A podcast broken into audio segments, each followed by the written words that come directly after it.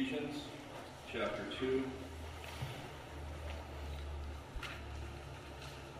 Ephesians chapter 2, we'll be continuing our exposition in this wonderful epistle. Today, looking at verses 11 to 13. Verses 11 to 13 only, with the message entitled, The Formerly Alienated Brought Near by the Blood of Christ. And I'd like to read for us verses 11 to 18 to get the broader context. So follow along with me as I read, please.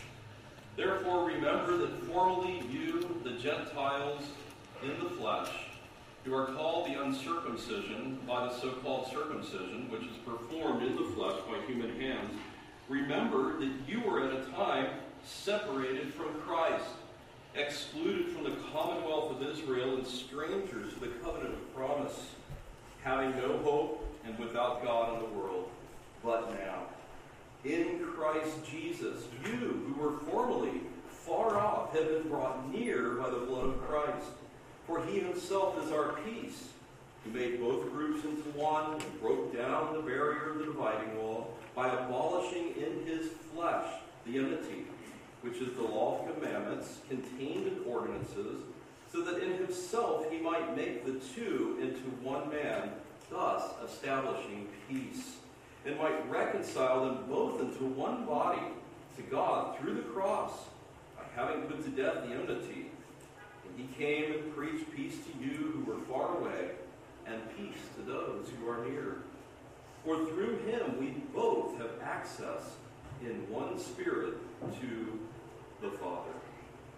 Amen. May the Lord add his blessing to his holy word. Would you bow with me in prayer once again?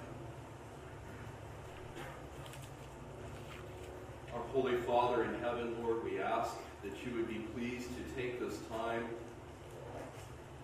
to unite the Spirit to your holy word as it is proclaimed Lord, that your word, as the gospel seed is scattered, would land on fertile hearts and tender soil. To the end, Lord, that we would grow in Christ. To the end that souls would be saved. So, Lord, we ask, please send the Holy Spirit upon us during this hour. Attend the ones speaking. Attend those who are hearing, Lord. May we not be forgetful hearers, but effectual doers. So bless this time. Remove distractions, we ask. In Jesus' name we pray. Amen.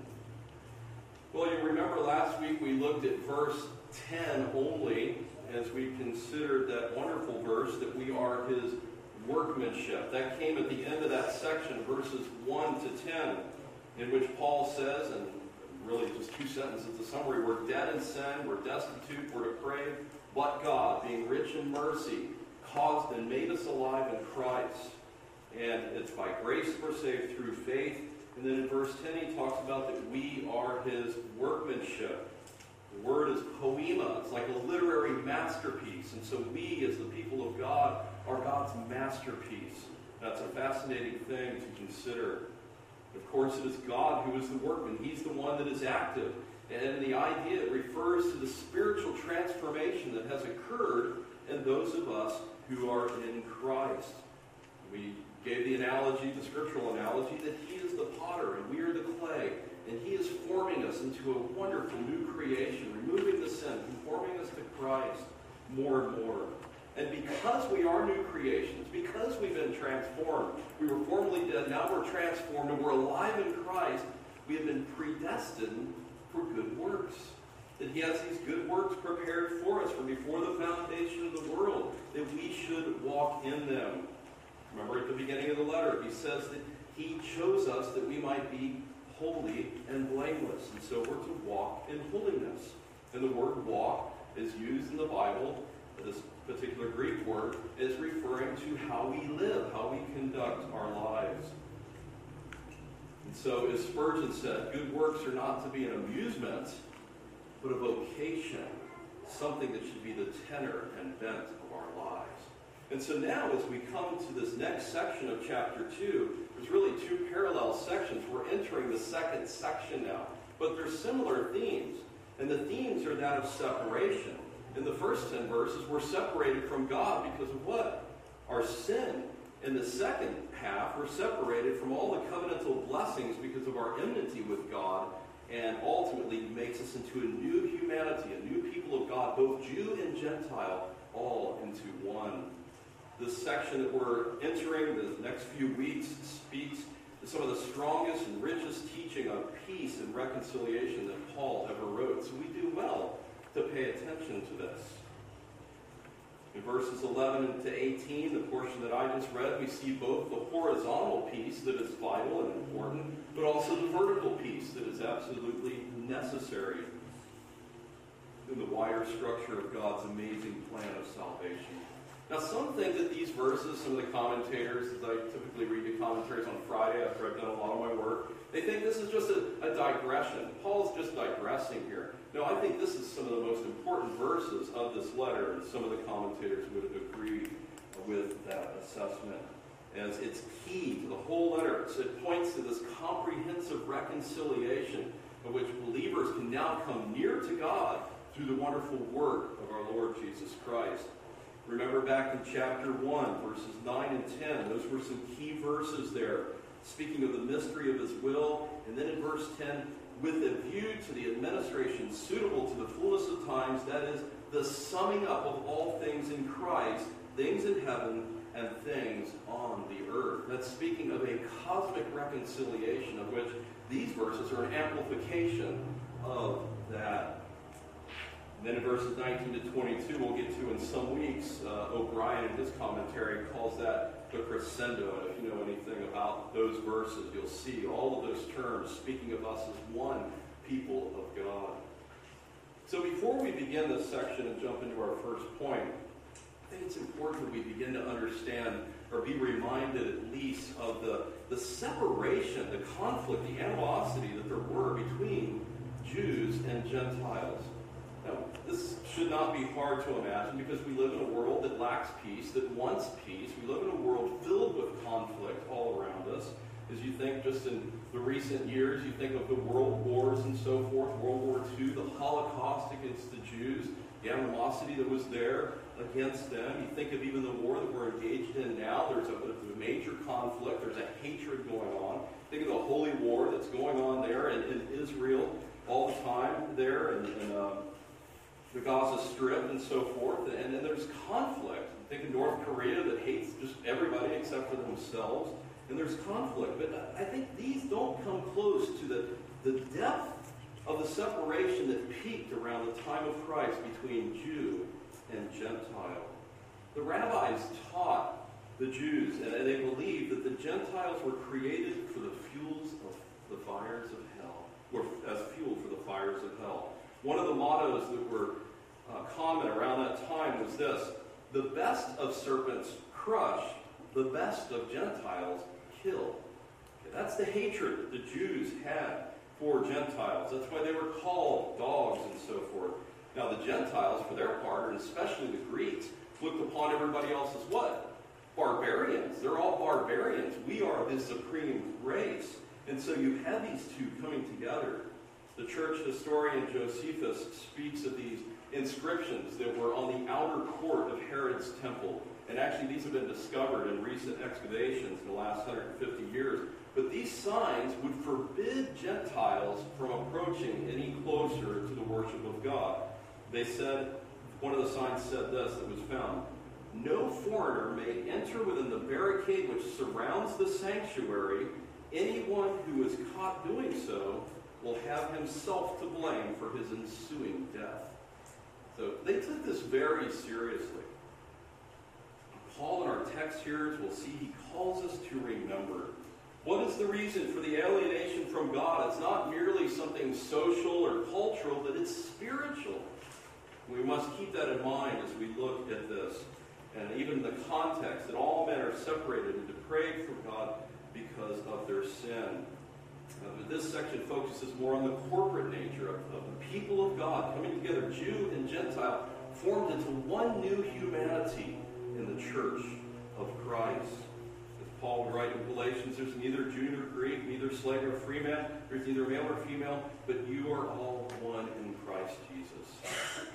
Now, some in Ephesus, if you consider this particular town, might think that this call for unity is something strange. It's a very uh, popular, uh, busy port city. Trade and business was, was rampant. It was a huge city. Uh, from so many different social levels, economic levels, educational levels, and from all these different backgrounds. And, and yet Paul is calling them to be unified and to be one in Christ. How can they navigate through all of this? I think there's maybe a good illustration to think about this, even in the United States of America. We have people from all different backgrounds, right? You have the Native Americans, you have Irish immigrants, you have Italian immigrants, you have Middle Easterners that have come in, you've had Indians that have come in, that have all become citizens of the United States. They are of the United States. They are all Americans, but they're from all different backgrounds. And that's exactly what Paul is calling the church at Ephesus to realize. It doesn't matter your social standing. It doesn't matter your background, if you're Jew or Gentile. In Christ, you are one people of God. So Paul commands them to remember here in our text. So first of all, first point, you were alienated from all of the covenantal blessings of the Jews, verses 11 and 12. You must remember where you have come from. And look at the text here in verse 11. He says, Therefore, remember. So let's consider the word therefore, first of all. You can think of this on account of this, right? Or you can think of it as um, what follows as an application of what he had just said. Therefore, in light of verses 1 to 10, here's the application. and he calls it, first of all, to remember to remember, to be mindful, uh, to hold in your memory, to keep in mind. And it's actually a present imperative, so it's a command. He's not just asking them to recall some simple facts that they might have forgotten, but he's calling them for a deep meditation or a deep thought to be thinking about this. And he says, Therefore remember that formerly you Gentiles in the flesh, who were called uncircumcision by the so-called circumcision, which is performed in the flesh by hands, remember that you at that time were separate from Christ. He's calling them to remember a time in which they were alienated from God before they came into all of the spiritual blessings of which they now bask. And he's calling them, he's commanding them to remember this. And I think it's more than just um, verse 10. I think it's that whole section. Remember this whole package um, that he's calling them to remember. Now, you have to remember, by the time the Apostle Paul is writing, the church in Ephesus had been established for some time. Second generation Gentiles were no doubt there. And maybe they had forgotten their abysmal state and their former state of being dead in sin and where they were at. And so he's calling them to remember. We know about 30 years from the writing of this letter, the Apostle John writes another letter, doesn't he?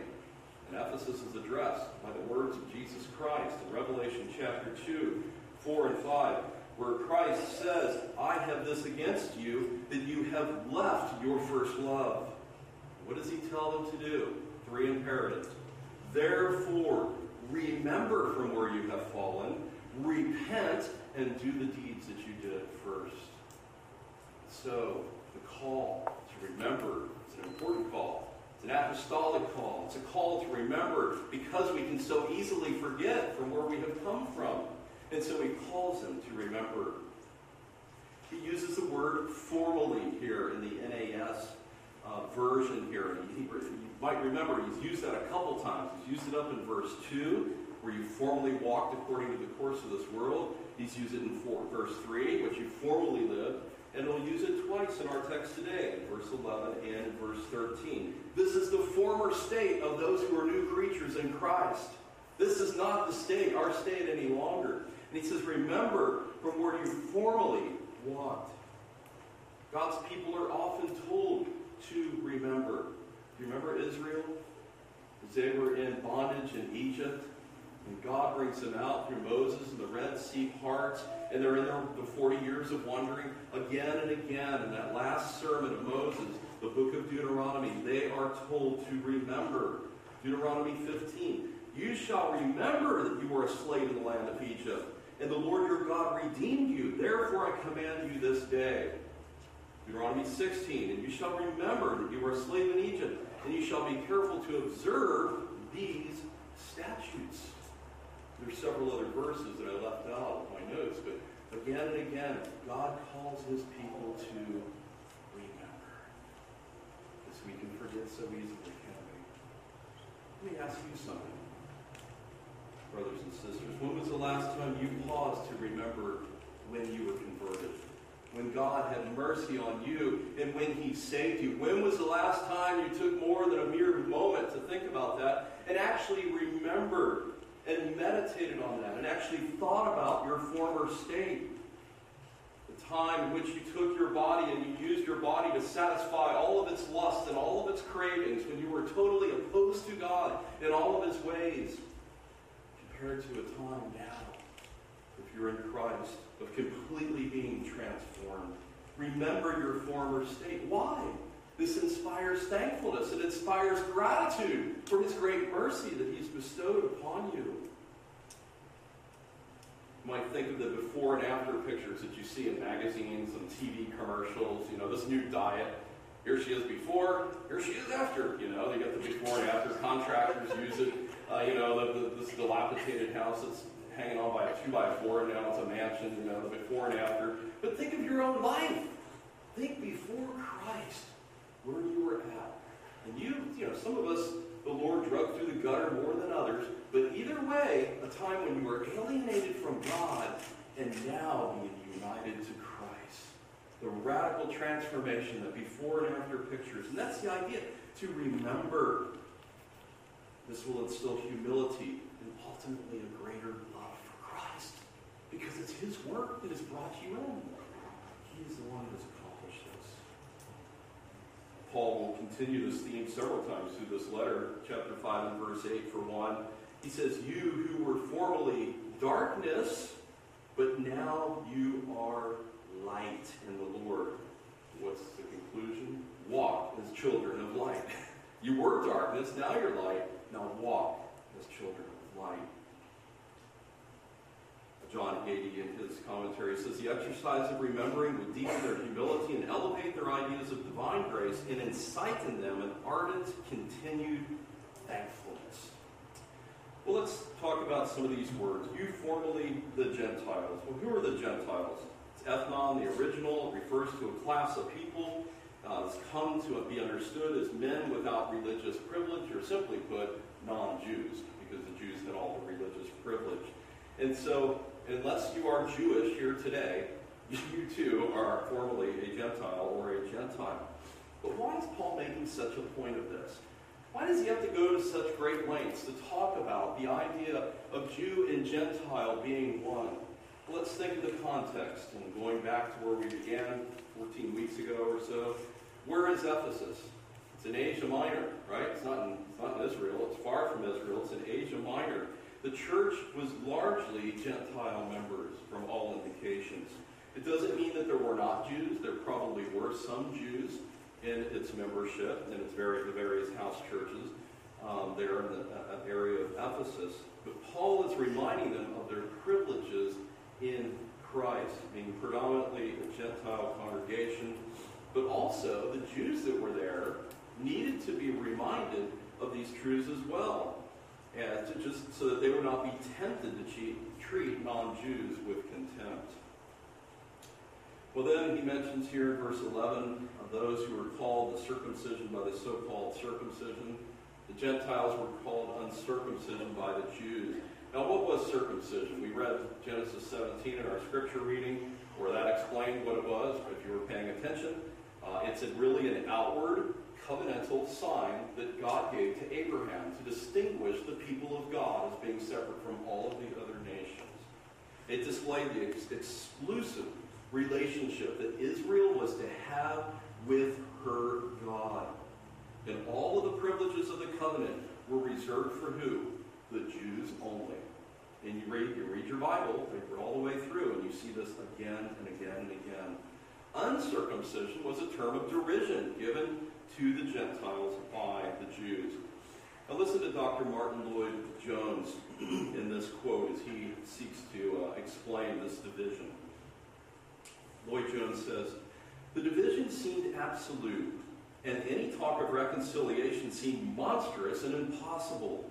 Jew and Gentile, Jews and dogs. But on the other hand, the Gentiles had their classification, and particularly the Greeks. The whole world for them was divided up into Greeks and barbarians. The knowledgeable people, the philosophers, on the one hand, the ignoramus and the illiterate, the barbarians on the other hand, it seemed utterly impossible that these two groups, who despised each other so heartily, could ever be brought together and reconciled. Still less that they should ever be found on bended knee, worshiping and adoring the same God and the same Lord. This is the astounding thing that nothing less than the exceeding greatness of the power of God could have ever brought to pass. And you remember the end of Paul's prayer in chapter 1. That's a large part that they might know the power of God. And that's really what it is the power of God to transform hearts, to transform a dead sinner and to make him alive, but then to reconcile people groups into one. Maybe there's somebody here today that's been on the receiving end of a racial slur. You've been called names. Maybe you've been ridiculed for your looks. Uh, maybe your accent. You've been made fun of at times. Maybe some of you young people in school, uh, your glasses, your clothing, or whatever, your lack of athletic ability for you men. Men, if so, you can relate something to what Paul is talking about here. Clearly, Paul is making a point here in this verse that circumcision is nothing. It's nothing now in the new covenant. It has there's no bearing whatsoever. In Galatians chapter 5, Paul clearly says, For in Christ neither circumcision nor uncircumcision means anything but faith working through love. That's what means. That's that's the important thing. Even Paul, as he talks in Philippians 3, and he talks about how he's born of the tribe of Benjamin, circumcised on the eighth day, what does he say? He says, I count it all rubbish. It's not important. Now, new covenant. And then Paul adds these words, if you look there, um, which is the circumcision, which is performed in the flesh by human hands. He's making an emphasis there from God's work to what is a what is a man-made work there. And this performed in the flesh by human hands. The word in the Old Testament, when it occurs in the Septuagint, always refers to idols, and in the New Testament, it's contrasted between the human hands and the work of God. And so Paul is even reinforcing the idea that circumcision is nothing. It is something that a rabbi would do, or a doctor, a physician would do, or something, and it means nothing. In fact, the Jews were of a habit of confusing outward blessing for inward reality. They would be proud in their circumcision. They would be proud in their feast. Remember in the book of Isaiah, it said, God is so disgusted with the outward formality without the inward heart that he says, Away from me with your feast, away from me with your sacrifices in Isaiah chapter 5. You see, human hands can never affect the new birth, the new creation, the transformation on the inside, which Paul has been laboring. This is why Paul would explain in the book of Romans. He says, For he is not a Jew who is one outwardly, nor is circumcision that which is outward of the flesh, but he is a Jew who is one inwardly, and circumcision is that which is of the heart by the Spirit. Not by human hands, by the Spirit.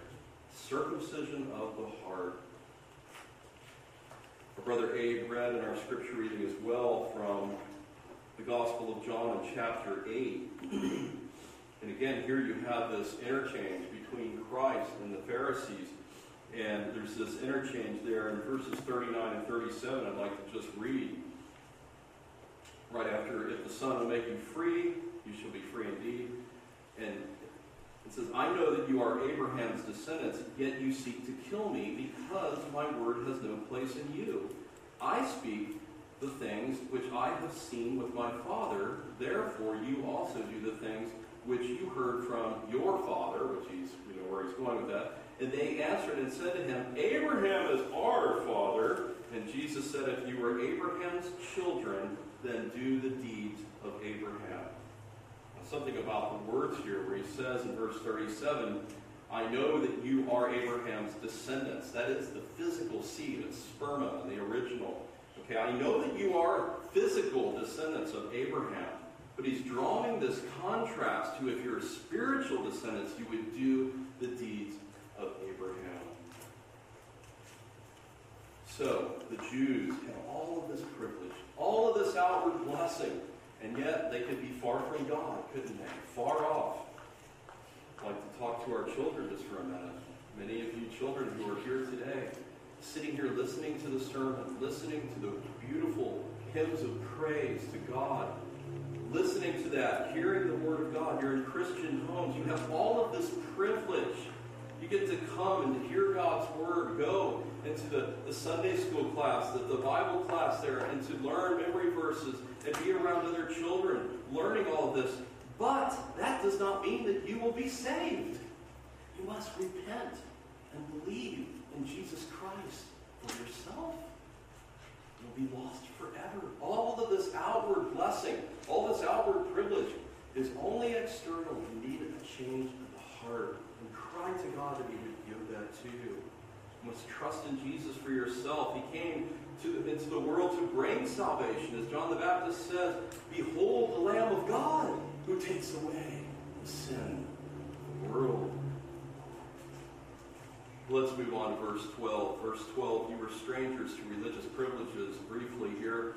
Remember that you were at that time separated from Christ, excluded from the commonwealth of Israel, and strangers to the covenant of promise, having no hope and without God in the world.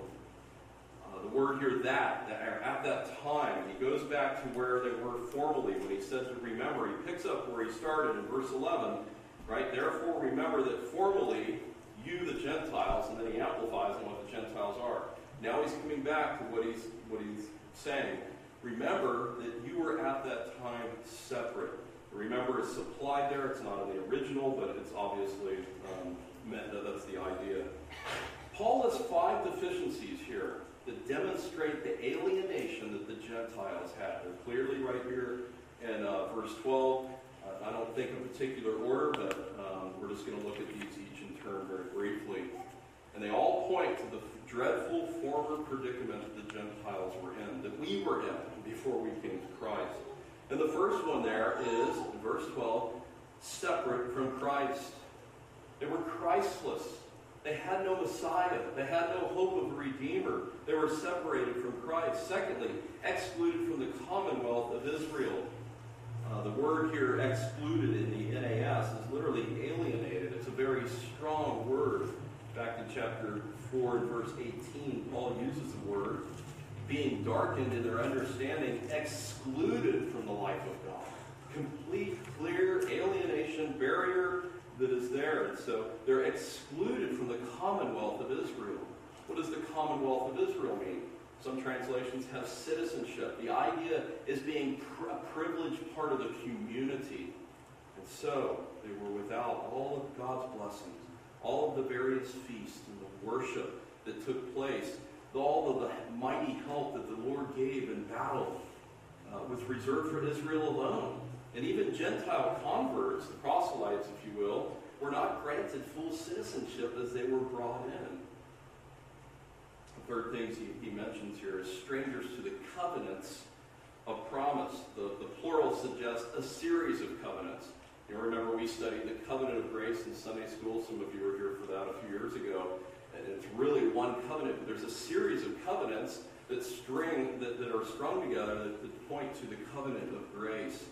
And so, all the way back from the covenant made with Abraham, of which we read today, that there would be a promised seed actually in Genesis 12 and then confirmed with the outward sign in Genesis 17 through David, that there would be one on the throne, there'd be no end to his reign, all pointing to Christ. Christ is the fulfillment of this. Paul explains the privileges of the Jews in Romans chapter 9 and verse 4 where he says, Who are the Israelites? He has a heart, a burden for them. Who are the Israelites to whom belong the adoption of sons and the glory and the covenants and the giving of the law and the temple service and the promises. He's speaking of all of these privileges that they have, but yet his heart goes out for them. He longs for their salvation. Later in chapter 9, verse 8 of Romans, that is, it is not the children of the flesh who are the children of God, but the children of the promise, regardless of descendants. Again, pointing to it's all in Christ. It's not the physical seed of Abraham. Maybe there's somebody here today that feels alienated. that feels separated from the worship of God. Maybe there's someone here that, that feels, you know, I'm just not getting it here. The, the songs that just, maybe your mind was wondering, maybe you feel alienated from God. Maybe you lack the joy in worship and, and you have no devotion to Christ. You need to draw near to him that he might draw you in, that he might have mercy on you.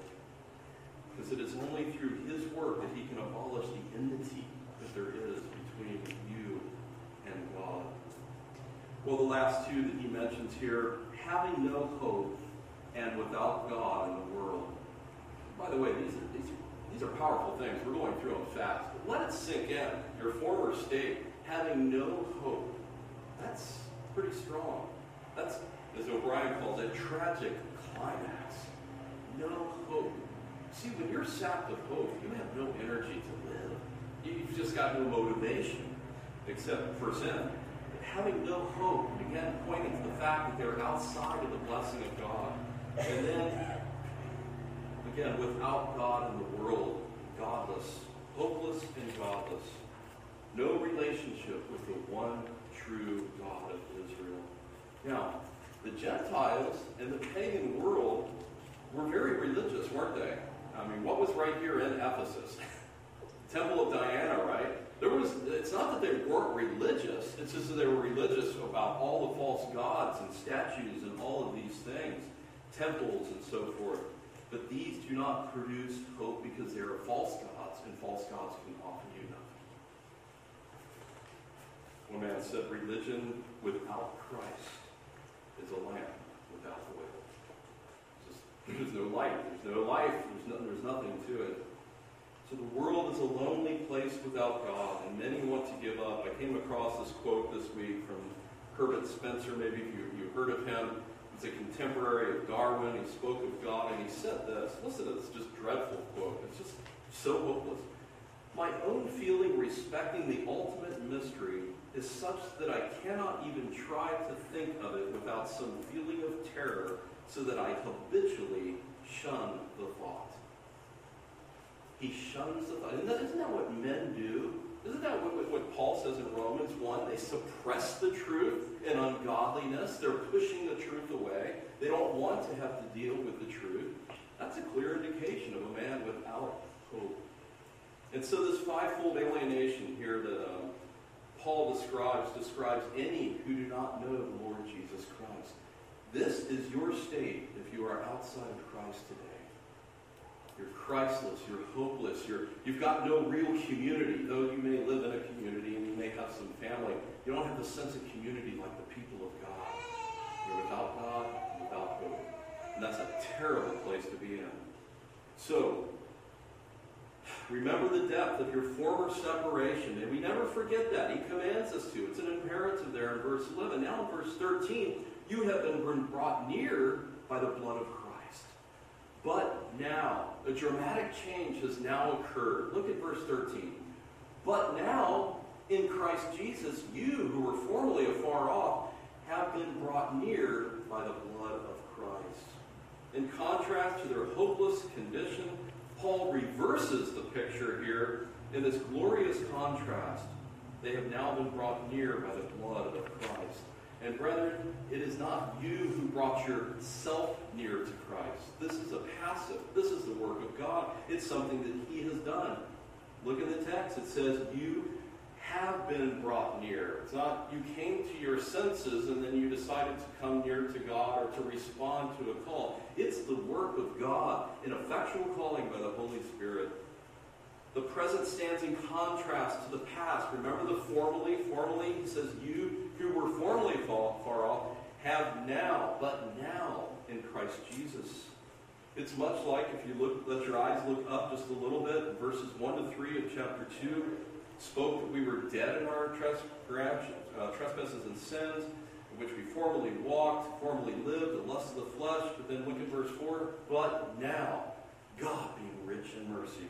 Well, this is another one of these glorious contrasts. But now, in Christ Jesus. Once dead, now alive. Here, once and then now, but now in Christ. So that Paul could say, For we are the true circumcision who worship in the Spirit of God and glory of Jesus Christ and put no confidence in the flesh in Philippians 3. Now, the metaphors, we'll, we'll look at these a little more, but the idea of being afar off and brought near, there, there's some significance to that. Um, in verse 17, Paul, pre, or, uh, Paul quotes that verse from Isaiah. We'll look at that in greater detail, but just in general, Gentile nations were considered afar off. Okay? As you read the Old Testament, they're considered afar off. Um, like in Psalm 148, praise for all his godly ones, even the sons of Israel, a people near to him. And so there's a contrast. God's people are near to him, those who are outside are afar off. And so that's why he uses that language here. And the marvel and the wonder is that those who were afar off, that he would set his love even on some of them and bring them in to you and I. Paul is, Paul is saying that the wall of separation has been ripped down. Jew and Gentile may now approach God, the same God, in spiritual worship. Again, Paul says in Galatians 3:28, there is neither Jew nor Greek, neither slave nor free, neither male nor female, for you are all one in Christ. And what is the means of this? It says, by the blood of Christ. It is the precious blood of Christ that has reconciled you to God. It is his blood that makes it possible for saved Jews and Gentiles to come near to God. Why? Because he himself is our peace, as we'll see next week. He brought growth groups into one. He broke down the barrier wall. He's abolished in his flesh the enmity that was there. So our need for reconciliation, our need to be brought to God has been fulfilled in Christ. In Romans chapter 5 and verse 10, Paul again says, For while we were enemies, we were reconciled to God. How? Through the death his Son. Much more having been reconciled, we should be saved by his life. Peter brings out the idea of being brought to God, 1 Peter 3.18. For Christ also died for sins once and for all, the just for the unjust, so that he might bring us to God. That's why he died. So, brothers and sisters, you see what Paul is saying here. These Gentiles, you and I, unless you're Jewish here today, us Gentiles and these Gentiles in the first century, uh, they're not simply proselytes coming to Judaism, but they're new members of a new commonwealth, a new community, of which there is one man and one body growing into, as we'll see later in the chapter, one temple of God with one foundation, the Lord Jesus Christ. And so it's a marvel. It's really a third race, as, as, as it were. No longer Jew or Gentile. We're a third race as a community of the people of God. It's amazing. This is where, as O'Brien says, a community that transcends Israel, where Gentile and Jew are on equal footing. This, this, you can, can you imagine being a first century Jew and being taught this? It's just like, you know, I, I can't get over that. You know, I've been taught the total opposite uh, all their lives. So their access to God is the same by the redemption of Christ and the reconciliation that He has brought by His death. Well, in conclusion, just a couple of points, brief points of application. We, are, we should be reminded we are all one in Christ. We have been reconciled by the work of Christ. Man made attempts at peace always fail. Look at the peace talks in the Middle East. Peace talks have been going on for how long? There's still war. There's still war. The peace talks and this war that we're in right now for seven years and attempts to bring peace. Man's attempts will always fail because the root problem is that we are alienated from God. It is our sin that is the problem. And until the sin is dealt with, reconciliation will not take place in its fullest sense. But Christ has made us one, those of us who are in Christ, by virtue of his work on the cross and his victorious resurrection. We are a diverse people. Just look around you. The different races and different ethnicities that we've come from, and yet we are one in Christ. The second point of application is this. Not only are we told to remember our former state, we're told to remember something else on a weekly basis in the church, and that is the Lord's Supper. We're told to remember Christ in the Lord's Supper. It's a command in the Gospel of Luke where Jesus says, when he's instituting the supper, Do this in remembrance of me. We are told to do this. And so we, the Grace Bible Church San Diego, have the rich privilege to participate in the Lord's Supper on a weekly basis, remembering the very thing we've been talking about, the reconciliation that Christ has brought about by his word.